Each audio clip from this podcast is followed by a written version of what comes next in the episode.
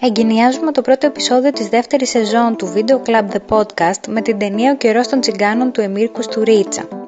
Πρόκειται να μιλήσουμε για θεματικές όπως η εκμετάλλευση ευάλωτων ομάδων που θίγεται έντονα στην ταινία, για λαογραφικά στοιχεία από την κουλτούρα της φυλής των Ρωμά, καθώς και για τις σκηνοθετικές επιλογές του Κουστουρίτσα που κάνουν αυτή την ταινία ξεχωριστή. Είναι πράγματι εν λόγω ταινία ο νονός των Βαλκανίων; Πόσο οικίες είναι οι εικόνες για εμάς που ζούμε στην Ελλάδα; Πόσο σημαντικό είναι που οι βαλκανικές ρίζες μας φέρνουν τόσο κοντά; Οι απαντήσει τα παραπάνω, καθώς και πολλά άλλα, σε αυτό το επεισόδιο. Η Ιουγκοσλαβία πριν αρχίσει το εθνικό μακελιό. Είναι μια ταινία που δεν θα μπορούσα να φανταστώ να τη βλέπω μόνη μου. Έμοιαζε λίγο διαφορετικός από τους υπόλοιπους. Εφημιστικό στην καλύτερη περίπτωση. Και όταν έφτασα να λέω εγώ ψέματα, δεν πιστεύω πια κανέναν. Να δείξεις τις δυσκολίες της ζωής τους ή το στίγμα ή τα στερεότυπα. Και είναι τόσο μπερδεμένο όσο ακούγονται. Κάποιες φορές οι συνθήκες μπορεί να μην αφήσουν ακόμη και το καλό να βγει. Αλλά ήμουν πάρα πολύ ρομαντική και αισιόδοξη μάλλον. Π.χ. με το παγόνι που... Συγγνώμη, παγόνι, είδες, τη γαλοπούλα παγόνι την έκανε. Ήτανε καταπληκτική. Δεν μπορώ να πω ότι μου φάνηκε τόσο ιδιαίτερο. Μου προκαλεί ένα τριχύλα, κινηματογραφικά. Δεν ήταν ένα παραμύθι, αλλά η ζωή δεν είναι ένα παραμύθι. Και αυτός ο κύριος άρχισε φώναζε. Ο Ραφαήλ δόρισε στο γαμπρό και στην ύφη τόσα λεφτά. Να σας πούμε λίγα λόγια για την ταινία για αρχή, πριν ξεκινήσουμε να τη σχολιάζουμε. Ο Περχάν, που είναι ο πρωταγωνιστής μας, ζει με τη γιαγιά του, την άρρωστη αδερφή του και τον θείο του, βοηθώντας σε δουλειές για να βγάζουν το προστοζήν, αλλά παράλληλα φροντίζοντας και την αδερφή του. Όταν θα ερωτευτεί την Άζρα, θα θελήσει να βγάλει λεφτά, γιατί διαφορετικά η μαμά της δεν θα της επιτρέψει αυτό το γάμο. Έτσι ακολουθεί τον επιχειρηματία εντός εισαγωγικών, Άχμεντ, στην Ιταλία για δουλειές. Η εξέλιξη της ιστορίας όμως δεν μοιάζει τόσο ιδανική όσο ο Περχάν την είχε φανταστεί. Κάπως έτσι κινείται η ταινία. Βλέπουμε εικόνες αρκετά διαφορετικές και πρωτότυπες. Θα θέλατε να πείτε δύο λόγια και εσείς σχετικά με αυτό; Τι αίσθηση σας ε, άφησε για αρχή; Πριν από την αίσθηση, λίγο να κάνουμε πιο συγκεκριμένο. Εντάξει, δεν είναι spoiler τώρα για μια ταινία μετά από 30 χρόνια. Τι είδους επιχειρηματίας είναι αυτός και την πορεία λίγο του Περχάν από την μικρή πόλη στην τότε Ιουγκοσλαβία μέχρι το Μιλάνο. Νομίζω το επιχειρηματίας εντός εισαγωγικών είναι εφημιστικό στην καλύτερη περίπτωση. Ναι, σίγουρα. Στην ουσία δημιουργούσε μια ομάδα από παιδιά και τα έστελνε να ζητιανεύουν κάνοντας στα ψέματα ότι είχαν κάποιο πρόβλημα, είτε κάποια αναπηρία, είτε κάποια αίσθησή τους απουσίαζε. Οπότε με αυτόν τον τρόπο ε, ο κόσμος τους έδινε χρήματα. Επομένως μιλάμε για αυτό που θα λέγαμε στις μέρες μας ε, ζητιανιά, αλλά ο Άχμεντ εκμεταλλευόταν τα παιδιά. Δεν είχαν πραγματικά πρόβλημα για να ζητήσουν βοήθεια, θα έβαζε να το κάνουν στα ψέματα. Για να το πούμε καλύτερα, όσοι έχετε δει κάλτε ελληνικό κινηματογράφο, ο Άχμεντ ήταν ο Στάτης Ψάλτης από το «Μάντεψε τι κάνω τα βράδια» που είχε δημιουργήσει σχολή ζητιάνων. Κάτι αντίστοιχο τέλος πάντων, απλά στο πιο σοβαρό. Εντάξει, θα μπορούσε να ήταν και από τον ελληνικό κινηματογράφο Μίμης Φωτόπουλος όταν έλεγε αόματος. Αλλά ας μην το διακομωδούμε γιατί ήταν πραγματικά πολύ, πολύ θλιβερό αυτό που είδαμε και πολύ φοβάμαι ότι είναι κάτι το οποίο συνεχίζεται μέχρι σήμερα. Δηλαδή υπάρχουν άνθρωποι οι οποίοι εκμεταλλεύονται παιδιά είτε από τη φυλή των Ρωμά είτε από άλλες φυλές ή κοινωνικά στρώματα και στην καλύτερη των περιπτώσεων τα αναγκάζουν να, να ζητιανεύουν και τους καθιστούν επέτες. Στην καλύτερη των περιπτώσεων γιατί δυστυχώς γίνονται πολύ πολύ χειρότερα πράγματα.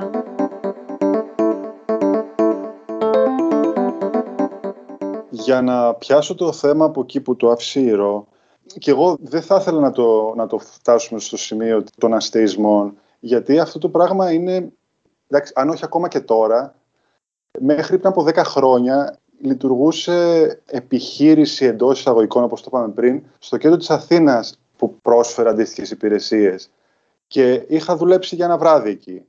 Δεν έκανα τον αόματο. Πούλαγα ημερολόγια και καλά ως ε, απτελειόφυτος Λυκείου μάζευα λεφτά για να πάω εκδρομή, πενταήμερη.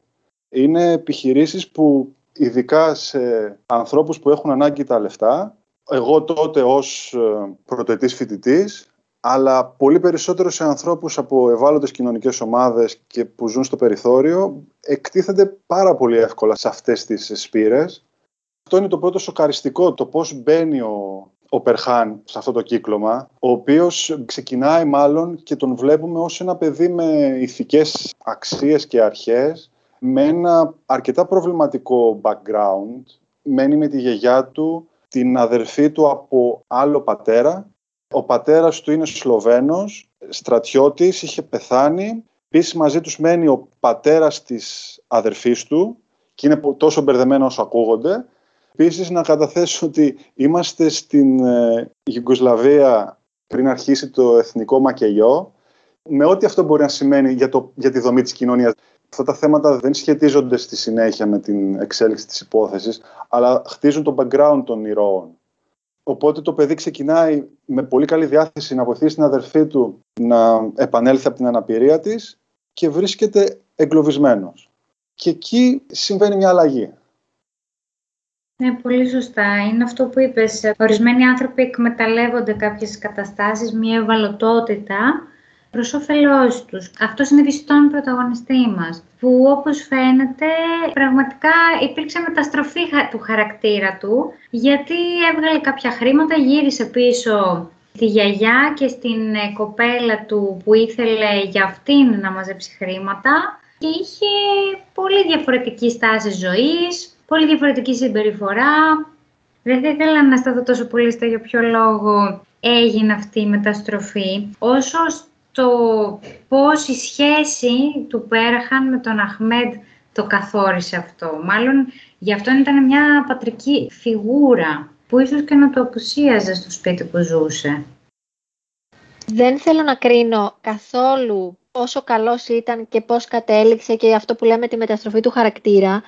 Νομίζω ότι αυτό που μας έδειξε η ταινία και το είπα και μόνος στο πρωταγωνιστής, ακόμη και ο ίδιος απογοήτευσε τον εαυτό του είπε ότι όταν έφτασα να λέω εγώ ψέματα, δεν πιστεύω πια κανέναν. Αυτό το οποίο με επηρέασε πιο πολύ στην ταινία είναι ότι κάποιοι άνθρωποι, είπατε η Ελένη, ο Ρέστη, δεν θυμάμαι τη λέξη, εχμαλωτίζονται, πώς γίνεται να ξεφύγεις από κάποια πράγματα. Δηλαδή πραγματικά αισθάνθηκα ότι αυτός ο άνθρωπος είχε όλη την ότητα και το χαρακτήρα και το σθένος, αλλά δεν άντεξε, γιατί κάποιες φορές οι συνθήκες μπορεί να μην αφήσουν ακόμη και το καλό να βγει. Είναι πολύ απεσιόδοξο, αλλά ίσως είναι και ρεαλιστικό. Δεν ήταν ένα παραμύθι, αλλά η ζωή δεν είναι ένα παραμύθι. Οι λόγοι που, που μετέτρεψαν σε εισαγωγικά τον χαρακτήρα του Περχάν ήταν για αρχή η άρρωστη αδερφή του, έτσι. Και καλά πήγε εκεί με το πρόσχημα ότι θα πάμε την αδερφή σου στο νοσοκομείο και στον κυρισμό θα την πάρουμε και θα την πάμε σπίτι. Συνέχεια όταν ο Περχάν δεν ζητιάνευε, του έλεγε «Ωραία, να δω που θα βρεις λεφτά να πληρώσεις το νοσοκομείο της αδερφή σου. Που την έστειλα για εγχείρηση τέλος πάντων. Κάτι άλλο που μου έκανε όμως τρομερή εντύπωση ήταν ότι ο Περχάν είχε όντως ταλέντα. Εκτός από αυτό το φανταστικό ταλέντο που είχε να μετακινεί αντικείμενα, ήταν πάρα πολύ καλός στο να παίζει μουσική. Και δυστυχώς δεν τον είδαμε να προσπαθεί να, να πει ότι αφού ξέρω εγώ μουσική, θα προσπαθήσω να βγάλω τα προστοζήν με τη μουσική. Γιατί σε κάποια φάση εκτός από το ακορντεόν τον είδαμε να παίζει και πιάνο νομίζω είχε πολλά ταλέντα. Εκτός από τις ηθικές αρχές που είχε πάρει από τη γιαγιά του, η οποία ήταν μια πολύ τίμια γυναίκα και ζούσε σε μια κοινωνία ακριβώς αντίθετη από αυτό που ήταν η ίδια, είχε και κάποια ταλέντα. Α πούμε, είχε, ήξερε να παίζει μουσική, ήξερε να φτιάχνει ασβέστη, ήξερε πράγματα. Έμοιαζε λίγο διαφορετικός από τους υπόλοιπους. Και εγώ το ένιωσα αυτό. Σε κάποια φάση πίστεψα ότι η ιστορία θα εξελισσόταν όσο ότι ο Περχάν θα πήγαινε με τη βοήθεια αυτής της μικρής ομάδας στο Μιλάνο, αλλά θα βρίσκε το δρόμο του μόνος του μετά. Είχα μια ελπίδα ότι κάπως θα ξέφευγε, ότι κάπως θα έβρισκε έναν άλλο τρόπο να εξελιχθεί. Αλλά ήμουν πάρα πολύ ρομαντική και αισιόδοξη μάλλον. Η ταινία είναι αρκετά ρεαλιστική παρόλο που έχει αυτές τις μικρές πινελιές μαγείας, είναι μια πολύ ρεαλιστική ταινία και σε βάζει από την αρχή στο νόημα ότι είναι μια πολύ ρεαλιστική ταινία, γιατί βλέπεις πώς ε, λειτουργούν στην καθημερινότητά τους μια κοινωνία, από ό,τι καταλαβαίνω ήταν όλοι οι άνθρωποι εκεί τσιγκάνοι. Το ότι μπορεί να μιλάνε κάπως διαφορετικά, το πόσο εκφραστική είναι, από το πόσο ακραία συναισθήματα μπορεί να έχουν. Τη μία μπορεί να είναι θυμωμένη ο ένας με τον άλλο και την άλλη να φιλιώνουν ή το αντίστροφο. Αυτά είναι πράγματα τα οποία βασίζονται σε πραγματικά λαογραφικά στοιχεία. Ναι, οπότε ίσως και εγώ να είχα μια πιο ρομαντική εικόνα για το πώς θα κατέληγε, αλλά εν τέλει με διέψευσε. Θα επιχειρηματολογούσα ότι δεν έχει τόσο μεγάλο φορτίο ρεαλισμό όσο, όσο ισχυριζόμαστε ουσιαστικά μας δείχνει την ανέλυξη ενός παιδιού από το τίποτα στο να γίνει ο επικεφαλής του τοπικής ομάδας της μαφίας. Αυτό είναι από μόνο του ένα παραμύθι το οποίο το έχουμε δει και αρκετές φορές στο κινηματογράφο και στην άλλη μεριά του Ατλαντικού πιο πολύ. Εμένα η όλη φάση μου θύμισε λίγο κάτι σαν τον ονό των Βαλκανίων ο, ο Σκορτσέζε της ε, Ιουγκοσλαβίας, ξέρω, κάτι τέτοιο. Το οποίο δεν λέω ότι δεν συμβαίνει και δεν το λέω ότι γι' αυτό δεν είναι ρεαλιστικό. Αλλά λέω ότι παίρνουμε κάτι που υπάρχει, κάτι που ισχύει, την δημιουργία κυκλωμάτων εκμετάλλευσης, ε, μαφίας ή οτιδήποτε και το κάνουμε το, το φόντο για να χτίσουμε την ιστορία ενός ήρωα που εντάξει, η συγκεκριμένη ταινία παρότι τον Περχάν κάναμε αρκετή ώρα να τον δούμε στην αρχή, στα πρώτα δέκα λεπτά εγώ ήμουν βέβαιο στο ποια ιστορία όντως θα παρακολουθήσουμε. Μας δείχνει ξεκάθαρα ότι είναι η ιστορία του Περχάν. Είναι η ιστορία από το πρώτο του σκύρτημα που έγινε η αφορμή για να φύγει και μετά από την ε, αγάπη του για την αδερφή του, την αδυναμία του να βοηθήσει την αδερφή του και την αδυναμία του να παντρευτεί την κοπέλα που αγαπά χωρίς ε, να έχει τα, τα χρήματα.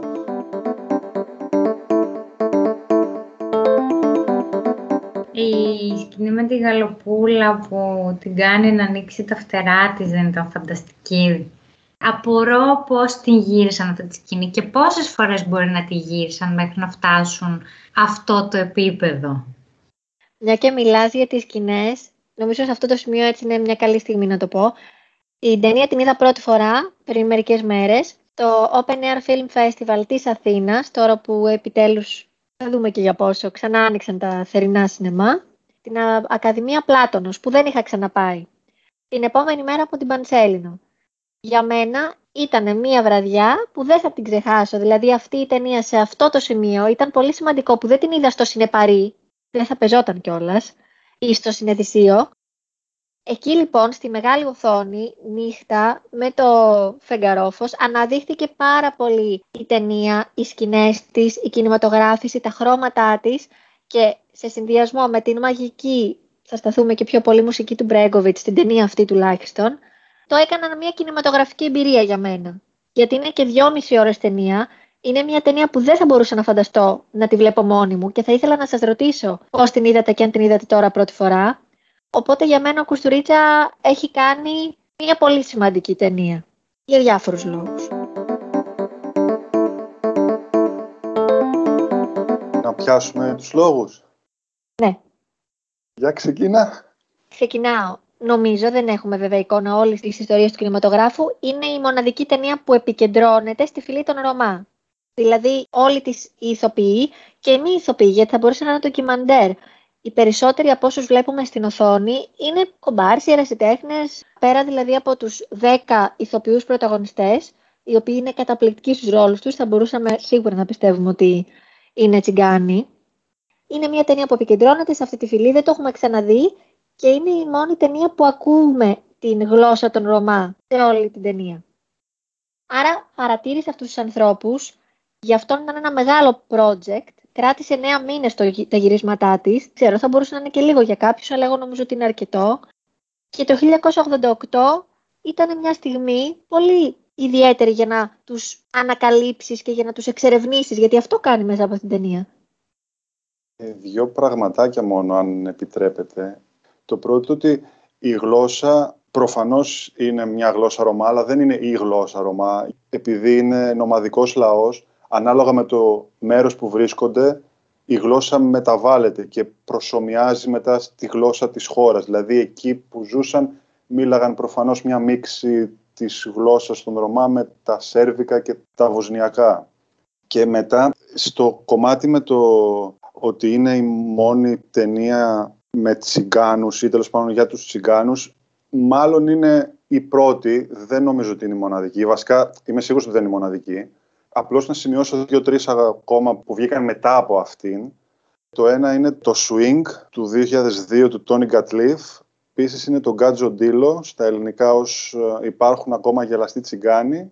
Το Django που είναι για την ζωή του Django Reinhardt.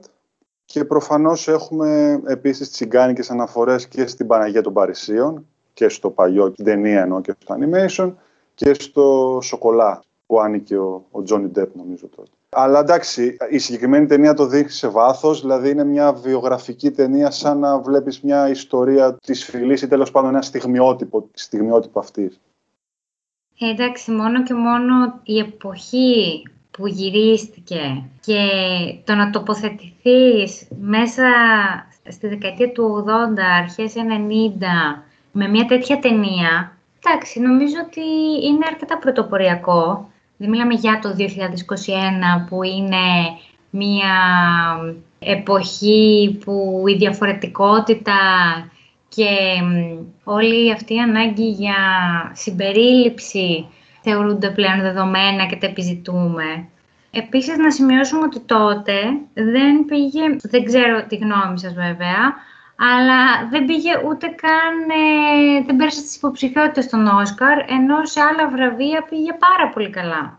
Δεν περίμενα βέβαια από τα Όσκαρ κάτι διαφορετικό. Απλά θέλω να πω ότι ανεξαρτήτως του καλλιτεχνικού αποτελέσματος, σαν εγχείρημα, είναι κάτι πάρα πολύ σημαντικό από μόνο του. Για τη μη υποψηφιότητα για ξινόγλωσσο πάντως, δεν σημαίνει ότι υπάρχει κάποια συνωμοσία από πίσω. Έτσι κι αλλιώς η αμέσως προηγούμενη ταινία του, το «Ο μπαμπάς λείπει σε ταξίδι για δουλειές», ήταν υποψήφια. Ήταν από τους ανθρώπους που ήταν αγαπητός στα βραβεία, κυρίως τα πρώτα του χρόνια. Δεν ήταν κάποιος άνθρωπος που έμενε απ' έξω. Και μιας που αναφέρθηκε ο Τζόνι Ντεπ νωρίτερα, να πούμε ότι η επόμενη ταινία που σκηνοθέτησε ήταν Τζόνι Ντεπ, Arizona Dream, το 1993 με το τρελό τραγούδι το In the Death Car. Α, πολύ ωραία. Ναι. Να πω άλλον ένα λόγο που μου άρεσε, που νομίζω ότι είναι ξεχωριστό αυτό που κάνει ο συγκεκριμένος σκηνοθέτης.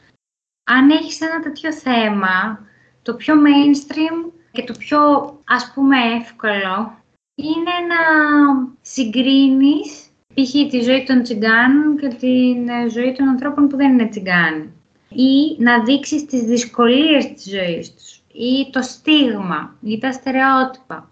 Αυτό που κάνει ο συγκεκριμένος σκηνοθέτης είναι να μας δείξει μία ιστορία. Κάνει τις αναφορές που θέλει σχετικά με την κουλτούρα, τον πολιτισμό, τη γλώσσα, τα ήθη, τα έθιμα, αλλά δεν είναι εδώ ο σκοπός να μας προβληματίσει για κάτι. Θέλει μέσα από αυτό να μας προβληματίσει για κάτι άλλο για ένα κοινωνικό φαινόμενο το οποίο μας αφορά όλους.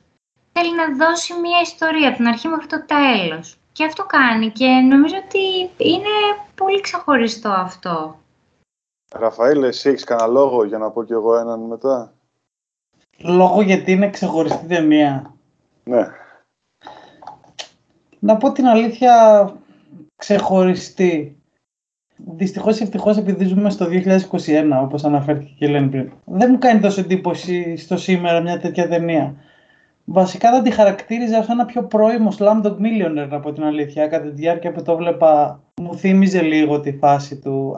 Ένα Slumdog Millionaire στα Βαλκάνια, να το πω, και με Βαλκάνιο σκηνοθέτη. Γιατί είναι τελείως διαφορετικό να γυρνάει μια ταινία ο Ντάρι Μπόιλ και είναι τελείως διαφορετικό να γυρνάει μια ταινία ο Κουστορίτσα, έτσι δεν μπορώ να πω ότι μου φάνηκε τόσο ιδιαίτερο. Ίσως γιατί σε περιοχές γύρω, γύρω από αυτή που μένω τέλος πάντων, η Ρωμά είναι πολύ μεγάλος πληθυσμός τους, να το πω έτσι, και τους βιώνω καθημερινά. Δεν λέω ότι δεν ήταν ωραία ταινία, έτσι. Απλά δεν μου φαίνεται τόσο ιδιαίτερη. Ζούμε, τώρα που ζούμε και έχουμε δει αρκετά πράγματα ήδη. Ίσως αυτό να φταίει. Επειδή όμως ζούμε εδώ που ζούμε, εγώ θα ξαναεπιστρέψω ότι δεν είναι το Slumdog Millionaire των Βαλκανίων, είναι ο νονός των Βαλκανίων. Ο Κοστουρίτσα μπορεί να έχει πάρα πολλά θέματα που θα μπορούσαμε να τα συζητήσουμε κάποια άλλη στιγμή στο μέλλον, αλλά ο άνθρωπος είναι σκηνοθέτης, είναι οτέρ, είναι δημιουργός κινηματογράφου. Ο τρόπος που ξεκινάει η ταινία, η εναρκτήρια σκηνή. Η σκηνή που ανέφερες εσύ πριν με τον Ασβέστη. Δηλαδή, από εκεί που συζητάνε με, με την κοπέλα κάτω, που μας ανεβαίνει πάνω που είναι ο ασβέστης, ξανασυζητάνε πάνω και ξανακατεβαίνει η κάμερα κάτω. Αυτό το πράγμα, ανεξάρτητα από το, το τι δείχνει, εμένα μου, μου προκαλεί ένα τριχύλα κινηματογραφικά. Αυτό για μένα είναι κινηματογράφος, να σου προκαλεί ένα συνέστημα ανεξαρτήτως του θέματος. Δηλαδή δεν με ένοιαζε εκείνη την ώρα το ότι έχει ασβέστη. Επίσης, διαφωνώ πάρα πολύ με. Άκουσα πρόσφατα μια συνέντευξη ενός γνωστού Έλληνα σκηνοθέτη, ο οποίος ε, ανέφερε ότι μου κάνει, λέει, ο σκηνοθέτης περίεργες λήψεις και τέτοια και εκεί. Ο σκηνοθέτης λέει είναι να κάτσει να στήσει την κάμερα και να τραβήξει τη δράση. Όχι, ρε φίλε. Ο σκηνοθέτης αυτό που κάνει είναι να δώσει στον θεατή μια αγωνία λήψης, να του διηγηθεί μια ιστορία με τον τρόπο του. Αλλιώς παίρνουμε τον πρώτο σκηνοθέτη που γυρίζει μια, μια σειρά για την τηλεόραση και μπορεί να μας κάνει την επόμενη ταινία της Marvel, για παράδειγμα. Δεν είναι έτσι. Όμως, ακόμα και η Marvel έχει καταλάβει ότι πρέπει να βάλουμε κανονικού σκηνοθέτε να κάνουν τις ταινίες τους. Δεν γίνεται αλλιώς. Οπότε όχι. Η ταινία είναι ο νονός των Βαλκανίων, κατά τη γνώμη μου. Εκτός από τις σκηνές που ανέφερα, αυτά τα εισαγωγικά και τέτοια, εγώ προσωπικά μαγεύτηκα από τις ε, υπερεαλιστικές, σουρεαλιστικές σκηνές, π.χ. με το παγόνι που. Συγγνώμη, παγόνι, είδες. Είπα γαλοπούλ... τη γαλοπούλα παγόνι την έκανα. Ιδανικά θα ήταν αλλιώς... παγόνι. Ή αλλιώς κούρκα, όπως τη λέμε εμείς εδώ. Κούρκα, ναι. Φανταστική σκηνή οι σκηνές μετά με τα, με τα όνειρά του και τέτοια, με τη γέννηση του γιού του, εντάξει, εγώ προσωπικά δεν ενδιαφερόμουν τόσο πολύ για την υπόθεση. Με ενθουσίασε ο τρόπος που δόθηκε η ιστορία.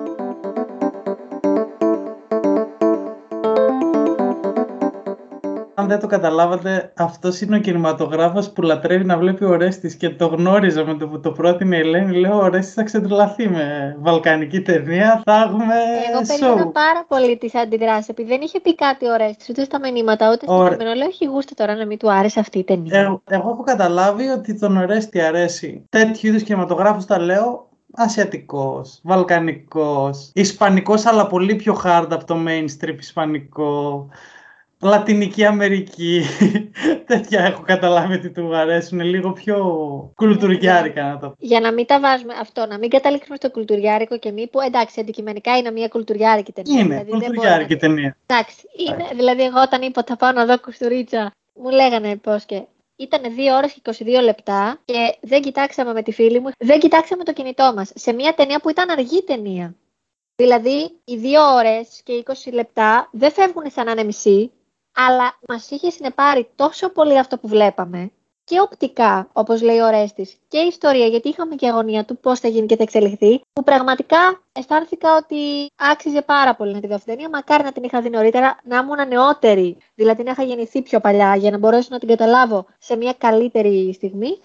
Ήταν μαγική και για μένα η στιγμή του Εντερλέζη που γίνεται η γιορτή στο ποτάμι, στη θάλασσα, ό,τι ήταν αυτό, ήταν καταπληκτική.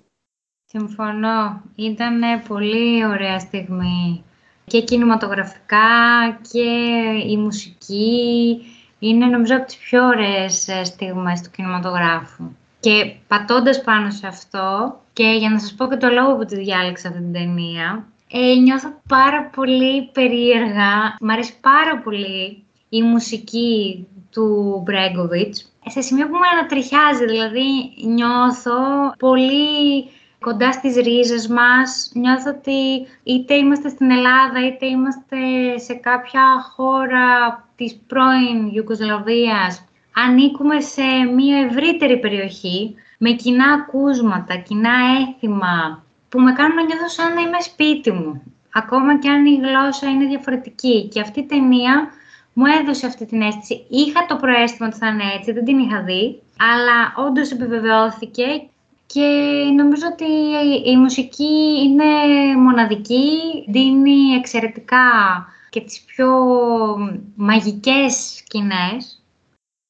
Αυτή τη μουσική μου αρέσει πάρα πολύ η ήχη της. Μπορεί να μην καταλαβαίνω λέξη, να το πω έτσι, στα οποία μιλάνε σλάβικα κυρίως, αλλά μου αρέσουν γενικότερα αυτά τα ακούσματα.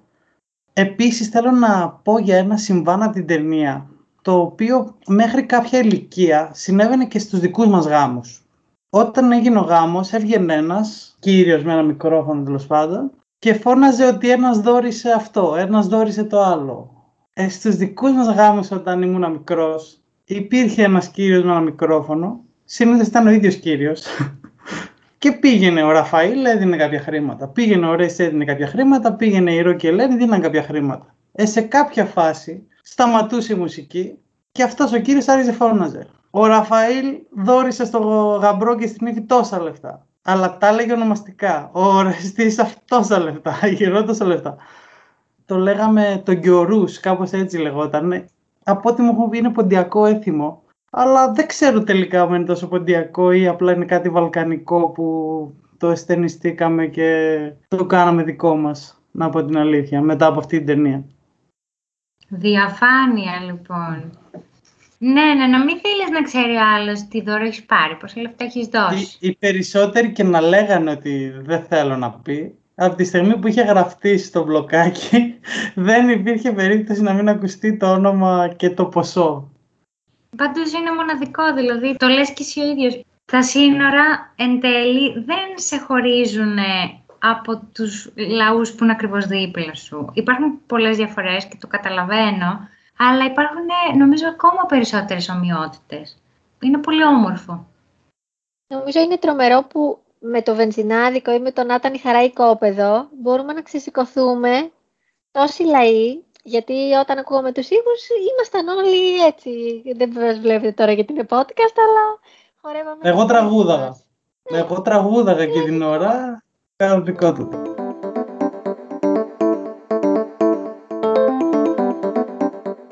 Ήθελα να ρωτήσω, αν έχετε εικόνα, εσείς οι δύο τα αγόρια που είστε λίγο μεγαλύτερα, αν θυμάστε, αν είχε σημειώσει επιτυχία στην Ελλάδα ή αν το έχετε διαβάσει; Εννοείς τα τραγούδια της ταινίας; Όχι, όχι. Αν η ταινία σημείωσε επιτυχία στην Ελλάδα. Εγώ νομίζω πως ναι. Ε, εγώ ήμουν αγέννητος τότε, δεν γνωρίζω, α πούμε την αλήθεια.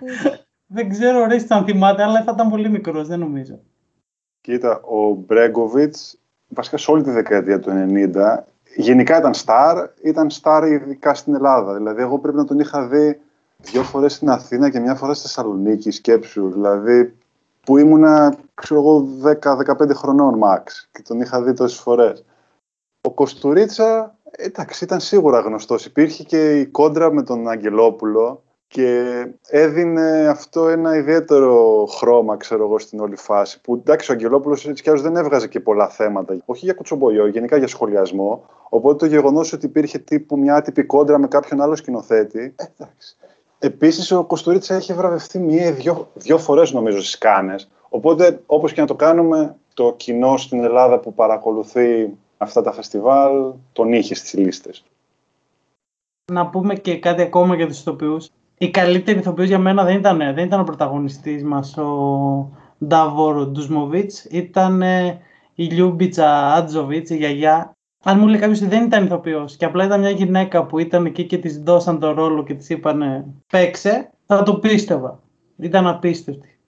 Και το τραγικό της υπόθεσης είναι ότι από τους τρεις πρωταγωνιστές, ως τρεις πρωταγωνιστές, εγώ βάζω τον Περχάν, τον Άχμετ και τη γιαγιά, δεν ζει κανένας. Είναι και οι τρεις ε, νεκροί.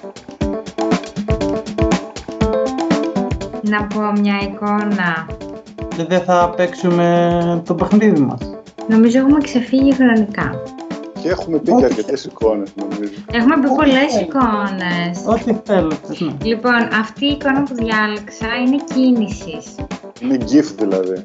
Ναι, θα γινόταν σίγουρα άνετα. Σας αποχαιρετούμε με την εικόνα ενός αυτοκινήτου που φεύγει και οι επιβάτες κοιτάζουν πίσω τους συγγενείς και τους φίλους τους και τα παιδάκια που τρέχουν παράλληλα με το αυτοκίνητο και τους αποχαιρετούν. Πολύ μεγάλη εικόνα, μεγάλη περιγραφή. Σας ευχαριστούμε πολύ που μας ακούσατε. Ελπίζουμε να απολαύσετε το podcast και να παρακολουθήσετε και εσείς την ταινία. Θα τα πούμε την επόμενη φορά. Γεια σας. Γεια σας.